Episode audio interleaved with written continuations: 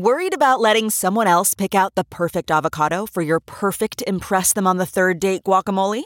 Well, good thing Instacart shoppers are as picky as you are. They find ripe avocados like it's their guac on the line. They are milk expiration date detectives. They bag eggs like the 12 precious pieces of cargo they are. So let Instacart shoppers overthink your groceries so that you can overthink what you'll wear on that third date. Download the Instacart app today to get free delivery on your first three orders while supplies last. Minimum $10 per order. Additional terms apply. CarMax is putting peace of mind back in car shopping by putting you in the driver's seat to find a ride that's right for you. Because at CarMax, we believe you shouldn't just settle for a car, you should love your car. That's why every car we sell is CarMax certified quality so you can be sure with upfront pricing that's the same for every customer. So don't settle. Find love at first drive and start shopping now at CarMax.com. CarMax, the way car buying should be. This episode of Speaking of Bitcoin on the Coindesk Podcast Network is brought to you by Nexo.io, KuCoin, and DeFi Horse. There used to be a time where you used to just say, I'm a Bitcoiner in 2011 or 2012, and it didn't matter who you met. If they also said, I'm a Bitcoiner, you could go out for dinner until three in the morning and have an amazing day. Bitcoin maximalism. It sounds a little ominous, but really it's just a way to think about the original cryptocurrency and how it fits into the big picture of what's become known as the crypto sector. To some, it's said as an insult, while others build it into their identity, proudly proclaiming the belief.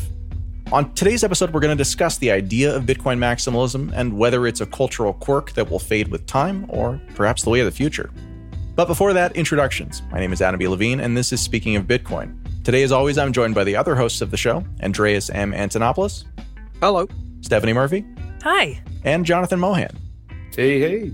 So, folks, I think we all have a lot of thoughts about this. It's a very interesting topic, something we haven't talked about actually in a really long time. But before we get into that, Andreas, can you kind of help us define that a little bit better than I just did? How would you sort of characterize Bitcoin maximalism? I think it's useful to look at the history of this term because it was actually coined by Vitalik Buterin and used directly to criticize people who had that view. Vitalik, who is the founder of Ethereum. Yes. Which was at the time Bitcoin's main competitor, if you will. I think this was actually before that quote from him is before Ethereum. So this was not necessarily oh. about that divergence, right? This was Bitcoin sort of land talking about Bitcoin. Yeah, because at the time it was maximalism vis-a-vis the altcoins even before Ethereum existed. So it was meant as a criticism. It was meant to caricature an extreme position of a fairly absolutist position and caricature it. What happened next is that some people decided to adopt that as a badge of honor and parade it about to the point of even taking the extreme version of that, which is to take the moniker of toxic maximalism and use the symbol of biohazard of toxicity as a logo printed on merchandise and hats and things like that. So you'll see, for example, in Bitcoin Twitter circles, you'll see some people still have that emoji in their bio. And what that means is toxic maximalist and proud of it. Wow, that's interesting. So it really depends on who you ask of whether it's a good or bad thing. right. To take the almost extreme caricature version that some people have apparently missed the irony or adopted it nevertheless. To be a toxic maximalist is to beat back the hordes of altcoins as all of them are scams and to take a righteous role in protecting the innocent and the new from all of the people who are trying to steal their money without exception, because all of them are scams by definition. But toxic is also something you could call someone to kind of shut down debate, like you're being toxic, right? Oh, yeah. But I think there's good points to be made that some of these ideologies, when they're taken to the extreme, are toxic. And they're toxic in the way that they attack others. I've been viciously attacked by many people who involved in Bitcoin Twitter.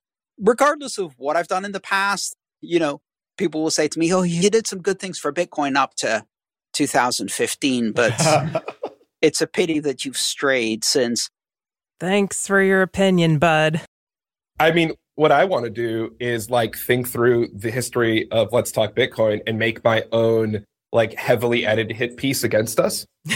Because one of my favorite statements, it's like how open minded we are to ideas. And I don't think there's like very few toxic maximalists who themselves were open minded enough to understand and learn and get involved in Bitcoin, even just conceptually in 2010 or 2011. Because what makes them so close minded is what denied them the you know mental flexibility to even see it as a value to begin with. But i remember one of the first podcasts you guys did and i think it was the first one i was ever on was when you guys were in new york and we even said and this is many many incarnations ago of what i'm about to say but we said that if there was no bitcoin we might have called the show let's talk ripple. We did yeah I didn't say that. oh we did we most certainly did Uh, it's one of those things where if, if the Ripple system had come out before Bitcoin, then we'd be having a very different conversation now. And that would probably be what we do. You know, let's talk Ripple. You know, because I mean, again, compared to the banking system we have now, it's so much more efficient. Compared to cryptocurrencies, it's less compelling. Because it was back like many incarnations ago when Ripple was a peer to peer credit and debiting system. It's very tribal in a sports team kind of way, where it's like, you know, like these are the Yankees and the Yankees are the greatest. And there's no one who's ever liked the Yankees. And how could you not like the Yankees? And oh, you said the Red Sox had a good game. I thought you were a Yankees fan. It's very like no true Scotsmaning you. No true Scotsman. That's what I was just thinking of. Or from the English perspective, it's the definition of a hooligan. It's not just I love my team, it's I'm going to put razor blades in a potato and throw it at the other side of the stadium.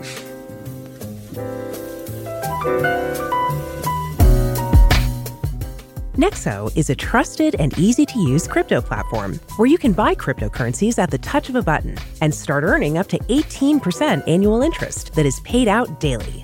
They support all of the major assets on the market and even allow you to swap one asset for another or borrow cash against your crypto without selling it.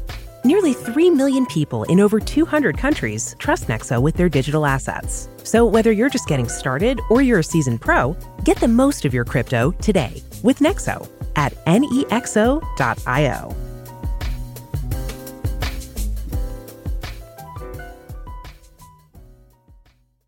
Andreas, in December of 2013, I remember we went to a conference in Las Vegas, and that was the first time that we had met, I believe, Adam Back. Yep. And you interviewed Adam Back for the show. And one of the comments that really surprised me, this was before he was involved with Bitcoin in any sort of development way, but he had this very specific concern about the viability of Bitcoin, which was what's to stop anyone else from just creating more? Sure, Bitcoin has a limit of 21 million, but what differentiates Bitcoin from anything else that somebody could create and will create that would expand the supply of not Bitcoin, but of digital tokens generally? That was like his big thing that was why he thought it wouldn't work. Do you remember that the same? Yeah, yeah, I do.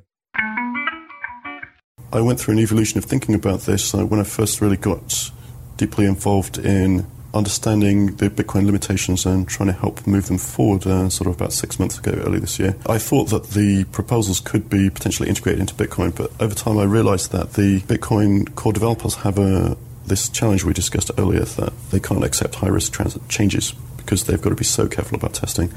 And so then you start to think, well, maybe you could put this in one of the altcoins. But to do that presents a new risk to Bitcoin, which I think potentially the world can only really support one virtual scarce currency because you know if one of the altcoins were hypothetically to reach parity with Bitcoin, firstly that is has no intrinsic value, which is a kind of dangerous position in itself. But if psychologically people jumped onto it, I say no intrinsic no intrinsic value because there's no transaction load in there. If hypothetically people were to Bitcoin holders, the speculative component of Bitcoin's value, were to jump into this altcoin, you might see some, like a, a Bitcoin price collapse and the altcoin taking off. And then once, and then maybe uh, actual transactions moving to the network or transactions happening via Bitcoin, sort of currency conversion from the alt to Bitcoin to the merchant, because Bitcoin also has all the infrastructure. But the, once you had this kind of unhealthy situation, you might see holders of this new altcoin looking nervously over their shoulder at the next altcoin, which was in a similar position, no, no intrinsic value, but it's gaining on value on it speculatively. And basically, once people were to experience this kind of thing, it might say, well, wait a minute, what does virtual scarcity mean? If everybody can come along and propose some kind of parameter tweak or small functional change to get users' interest, or even the name or affiliation with a celebrity or something mm-hmm. silly like that, to, people might start to question the very core principle of virtual scarce commodity. So I think it's really best to focus on and stick with the one bootstrapped currency, and I, I don't think it's really um, a fair proposition to go into an altcoin because now that it's happened once, people are looking at it as something that is much more plausible.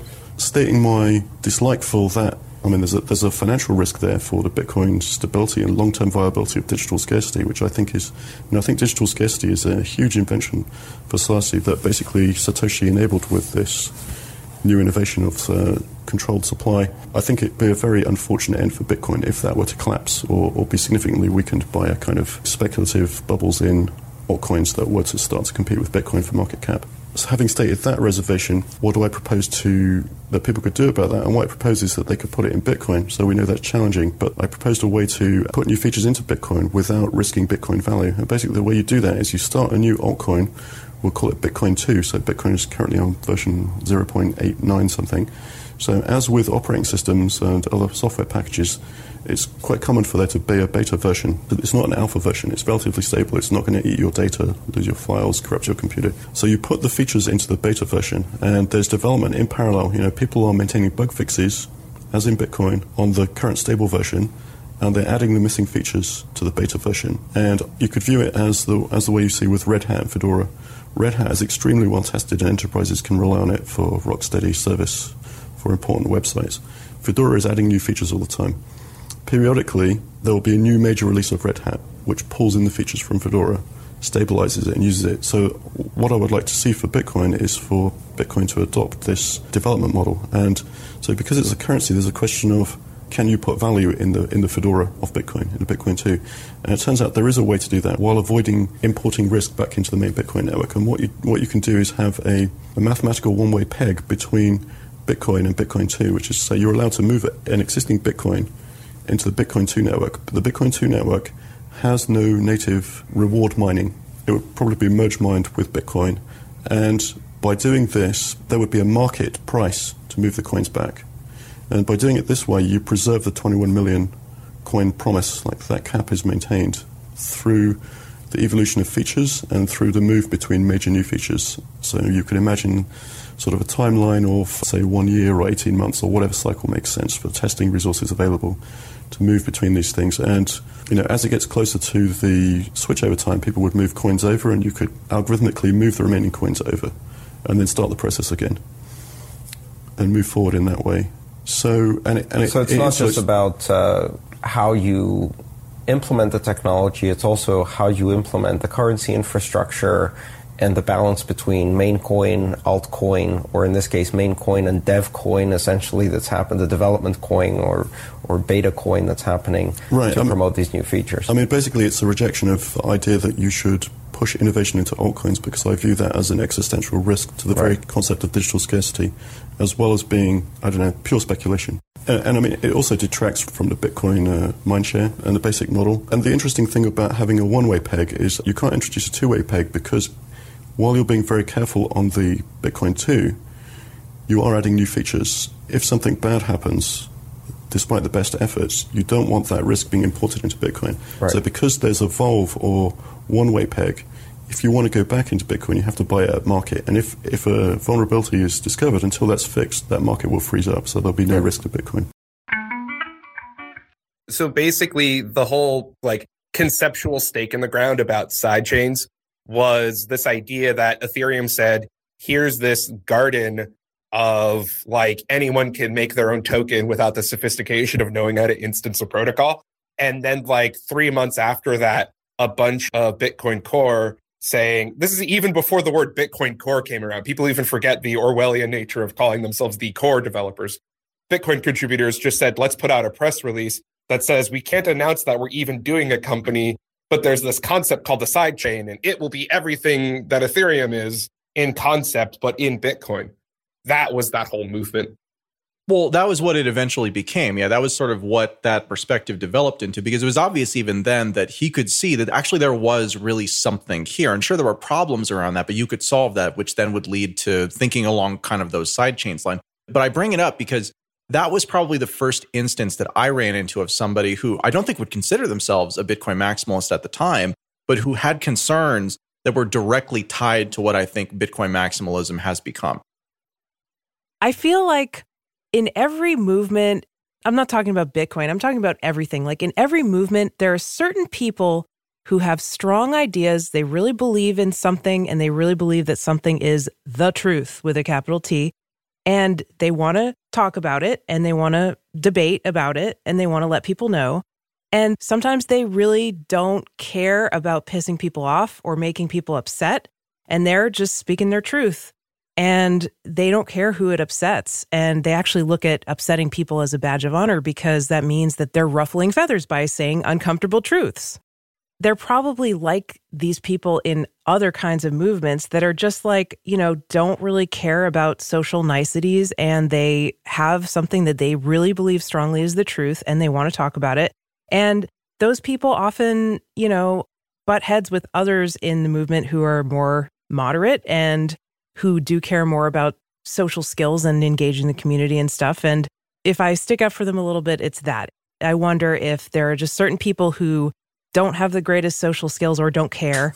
And they're speaking what they believe is really the truth and they're just doing it. And I guess I can't really like say too much negative about them because like we need those people. We need all kinds of people, but we need those people too because sometimes the people that are speaking the truth and pissing people off sometimes they're right. I'm not saying Bitcoin maximalists are right, but sometimes those people are right. And they often just get completely persecuted and scapegoated, you know?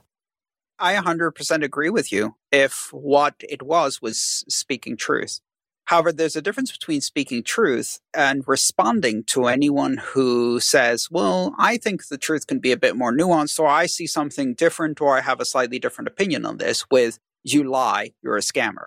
That is not speaking truth. That is calling somebody else a liar and a scammer simply because they disagree with what you see as the truth. And to me, that's not a matter of social skills, especially if you then go and embrace the label. So, yeah, there are plenty of maximalists that I have good relationships with where we have honest debates, where we have honest conversations, and those conversations are based on reason and without ad hominem. They're not toxic maximalists. They're non toxic maximalists. yes, exactly. Exactly. And that's fine. That's simply an opinion. That's a position. And if it's an investment thesis, even more valid if that's what you see it at.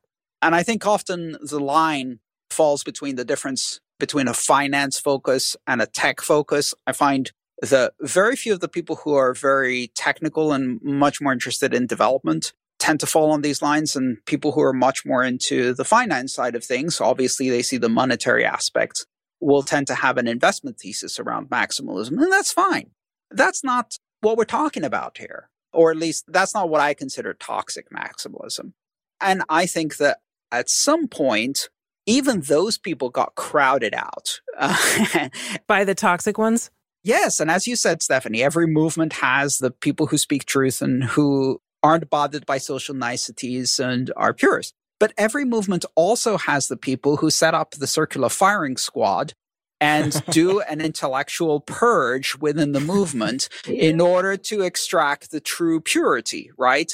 And that's also characteristic of movements. And what happens is the circle of purity gets narrower and narrower and narrower until the only people who are in it are the abject hypocrites who can lie strongly enough to maintain this mythical purity that is unachievable. I mean, really, what it is, as far as I can tell, again, is it's just a form of like cryptocurrency fundamentalism, right? Not like in a religious sense, but in like the dictionary definition, strict adherence to the basic principles of whatever the subject or discipline is, right? And it's not without, you know, merit either, right? Like for as many projects as people have created, I mean, what, like 85% at the absolute minimum have been utter disasters? I'm looking back at a historical snapshot of coin market cap from the 26th of June in 2013, which was about a month and a half after we started the show. Bitcoin had a market cap of just above $1 billion. And then as you go down the list and you look at the coins that were around at the time, almost nothing is anything anymore. And looking at number 10 jumps out in particular to me. The symbol is YAC, and the coin is called YaCoin, which is short for yet another coin. oh, I forgot about that one. Yeah, you know, I remember one of the first articles that I wrote was actually about gold coin, which is number 18 in this list here, GLC. And when I went to try and figure out what was the differentiating factor between it and Bitcoin, I was told, well, it has the word gold in the name and people like the word gold. And that was its differentiating factor is that it was a Bitcoin clone that had gold in the name. So, I mean, like, there's been a lot of this stuff, right? And you look around the kind of projects that are out there today, and you still see a ton of it. And it's worth noting this too there's a large degree, I think, of cultural pressure around this particular point. And I don't think it's just people who have been in the space for a long time. I think that this space is so sort of replete with just like people who are eager to take your money, right? For whatever the project it is that they're working on, whether it be, you know, NFTs or it be, you know, like cloud mining or really whatever kind of investment that you kind of want to look at. Like there's lots and lots and lots of noise out there for every little tiny bit of signal that you find. And so it's almost a defensive posture to go into this and say, well, I'm just going to make the assumption. And honestly, we took this posture too. I remember in the very early days of the show, we used to talk to anybody about any project because there were so few projects, they were all really interesting. And then over the course of pretty much our first two years, we almost entirely stopped doing interviews or really talking with anybody about any project because we couldn't vet them anymore. Adam, do you remember how for three years we had a policy that we refused to advertise for Bitcoin miners because they were way too many Bitcoin mining scams? Oh, you mean the cloud miners? I mean, yeah, like we yeah. carried that policy forward and we still do it today. I think it's also just kind of funny that like people who weren't around in the early days of Bitcoin forget how completely scammy most of Bitcoin was. Yeah. Lots of gambling from within. The joke is that like if you never want to clean a day in your life, just find a roommate who's slightly tidier than you. It's like maybe we just became so desensitized to all the scamminess that was in the very early days of Bitcoin in Bitcoin that we just still have that like level of resistance to seeing it elsewhere. And people who weren't around in Bitcoin because it was too fringe and too scammy are now in Bitcoin now that it's hyper mature and stabilized and are just like retroactively applying this standard to everything else. I think that that's reasonable, but I want to provide an example that I've been thinking about while we've been having this discussion. I'm not going to talk about names because I don't want to out anybody. So, outside of, of course, this show and the other things that I do, I've been building a project that is mostly about creating imagery with AI and stuff like that. But as part of what it's doing, allows you to take some of those images and to turn them into NFTs on Ethereum and a variety of other blockchains eventually. So I brought someone into the project who's been in the crypto space, specifically working on Bitcoin projects for a very long time, super interested in the technology. And as we got further into it, they just got incredibly nervous that the community that they were a part of, which is very much a community that's focused on Bitcoin, because as a community that brings in new users and tries to educate them about this stuff, if you encourage people or even say it's kind of okay to go out and look at other projects, you're basically giving people advice that they should go and potentially take on risks in these projects that they don't understand and which they may have a bad result with. Whereas if you just tell them, well, just, you know, buy some Bitcoin, you know, or dollar cost average into Bitcoin, what history has shown us so far is that there's never really been a bad time to buy Bitcoin, assuming that you're willing to hold it long enough. To add to what you were saying, before these were called NFTs, when we called them colored coins and they were inside Bitcoin, they were cool. And everybody in Bitcoin in 2013 and 2014 was very interested and excited about the possibilities of using colored coins to tokenize a whole bunch of different things. People were interested in color coins in 2012 and 2013. And then the moment people started building color coin systems, they were the devil. And so Counterparty and Mastercoin were color coin protocols built on top of Bitcoin. And I think that's when it was like, well, you know, screw these people, even if they're on top of Bitcoin. That's how I remember it as well. I distinctly remember the arguments with Luke Dashjr about how it was okay for him to put scripture into the Bitcoin blockchain, but tokenization or anything like that on Bitcoin blockchain was spam, right? And then the intentional sabotaging of those use cases, which then indirectly led to the creation of the Ethereum protocol because it didn't have to be constrained by what people who are developing Bitcoin were interested in. Anyways, the thing that I wanted to say just is that this person I'm talking about actually wound up backing out of the project, not because of the project, but because of concerns that their community would view them as a hypocrite for being involved with building something that would use anything other than Bitcoin. So it's just to say that, that whether you're talking about original, really like early users who just have kind of patterns set at that time and are still very much thinking about the space as the space was back then, or you're talking about new users who are getting in and being guided by people who have been around for a while and who are advising them to avoid projects, which in many cases will be good advice.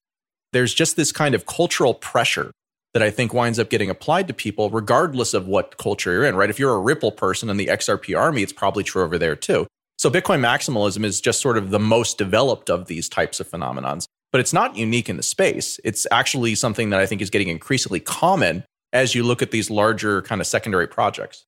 Oh, there's Ethereum maximalism now too. And, you know, one of the hilarious experiences for me is that at the very same time that maximalists attack me for being insufficiently maximalist in Bitcoin, everybody else from every other currency, coin, and chain was simultaneously attacking me for being a Bitcoin maximalist. And I was like, what? I can't be both. so, but no, the stones are coming from both sides. But it's exactly as you said. Many of these systems that have followed Bitcoin are repeating the very same patterns just 18 months later. Whether it's fee problems and capacity constraints or it's a descent into maximalism once things get a bit rocky. So we're coming to the end of this episode. I mean, like, I do think that there is an argument for it. I think that the argument for it is that ideological diversity, while it's something that I value a lot, and it's the reason why I've never considered myself a Bitcoiner, I consider myself someone who's very interested in these technologies. But I think that the way I describe it is that to the extent that you start to identify as being this thing or that thing or part of this ism or that ism or whatever, is to the extent that you, you know, as Jonathan said earlier, put on a jersey and then you bind yourself kind of intellectually in terms of how you can modify your worldview. And my worldview has always been very much in flux. It kind of needs to be in order for me to stay sane as I incorporate new pieces of information. So something like that, irrespective of what the topic is that we're talking about, has never really been in the cards for me. But for a lot of people, they're more interested in building the model that they have, right? And then putting that in place and then just kind of keeping it there so they don't have to think about it again. They can just respond based on kind of the programming that they've given to themselves in that way. So I think that again, just as I like diversity of opinion, I'm okay with other people not liking diversity of opinion so long as that is restricted to what they believe as opposed to trying to impose it on other people. Like if, you know, we have Bitcoin maximalism dictatorship, right? Like I'm not happy about that, but I have no problem with people believing whatever the hell they want to believe. I think it's more useful instead of giving people the answer and claiming that it's the only possible answer to instead accept that people can figure this out for themselves if you give them the right questions to ask. And focus on the questions. What questions do I ask? How do I know if something is worth looking at? And I go back to how do I know Bitcoin is worth looking at? And what are the questions that I ask? Is it decentralized? Is it innovative? Is it public? Is it open? Is it collaborative? Is it resistant to censorship? Is it fluid? Is it innovative? Is it extensible? all of these kinds of things that I ask myself to see if it has value. Those questions are valuable regardless of what answers you arrive at. And those are the questions I ask that tell me that Bitcoin is special, but they don't exclude the possibility that other things may also be special if they also answer many of those questions in the affirmative. I think it's a less patronizing and condescending way, and it recognizes that, first of all, other people may come up with different answers, and secondly, that you give a lot more value to other people if instead of giving them the answer, you help them figure out how you got to that answer yourself. Okay, folks, so that's all the time we have for this episode of Speaking of Bitcoin. Today's episode was edited by Jonas and features Andreas M. Antonopoulos, Stephanie Murphy, Jonathan Mohan, and myself, Adam B. Levine. Music for this episode is provided by Jared Rubens and Gertie Beats. And if you have any questions or comments, you can send me an email at adam at speakingofbitcoin.show. And we'll see you next week with a full episode.